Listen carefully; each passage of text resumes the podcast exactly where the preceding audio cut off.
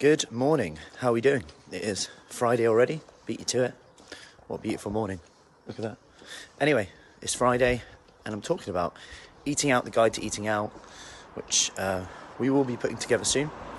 Um, but anyway, I'm just touching on a few things that um, come up a lot, which is about eating out. The weekends, it's tough. I'll start when it's quieter, and the truth is, it's never quieter. And I say this a lot. You know, I think there's always something that's going to get in the way, or always something that's going to come up. But I just wanted to go for a few things that might help today in terms of eating out without falling off the bandwagon, without it kind of impacting too much, and still being able to enjoy yourself. Because let's face it, you want this to enhance your life, not kind of take it over. So, the first first thing I would say is to focus on company, not just food. You know, it's a social event, technically, not an eating event. That doesn't mean you don't enjoy yourself at all. It's not what it means. But it does mean there's a difference between being full up and having enough. And it also means that you don't have to you don't have to overeat. I'm just getting the keys. You don't have to overeat to the extent you're quite uncomfortable. And we've all done it, you know, I've done it so many times. I can't tell you how many times I've overeaten at a social event and gone, oh, I'm not doing that again. Could be drinking as well. Now, I just want to go over a, a really simple strategy though.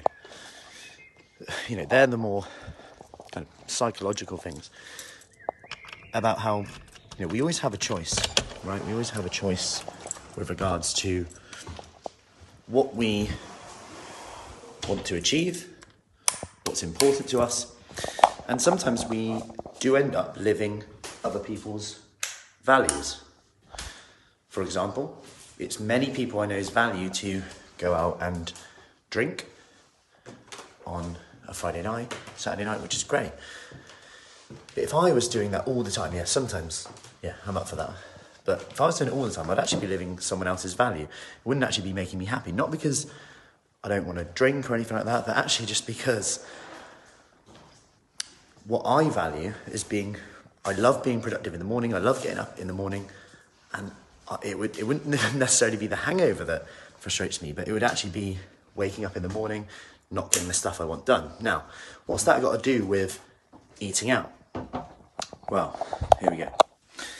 So, just touching on value. So we touched on it in a bit more detail yesterday. But there is a strategy you can do, which is quite simple actually. I might have to grab a little pen for this. This is whether you count calories or not. Doesn't really matter. But a simple one to do, and this is what one of the ladies is doing at the moment. Let me grab a pen. Let's grab a little pen. So I'll, do, I'll do the calorie version first. Let's say you've got, let me turn it around, 1300 calories a day. That's 9,100 a week. That's like a budget for the week now. It's like credits and debits. That could mean if you know you've got a heavy Saturday night, you might go, you know what, I'm going to save, I don't know, 2,000 calories for that night. You don't even have to count them to really work this out. So what you could then do is maybe go, you know what, I'm going to have 1,100 calories Monday to Friday. Quick maths, that would be um, 5,500 calories. So you've got 5,500 calories that you've eaten, and the, that leaves you with 3,600 calories left. 3,600 calories for Saturday and Sunday.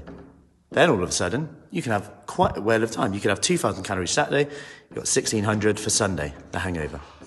Now, you don't have to do it like that with all the maths. You could quite easily do it. You know what? Monday to Friday, I, this is an example, I'll skip my carbs at lunch and I only snack on veg and protein based snacks. Or it could be Monday to Thursday. It could just be Monday to start with.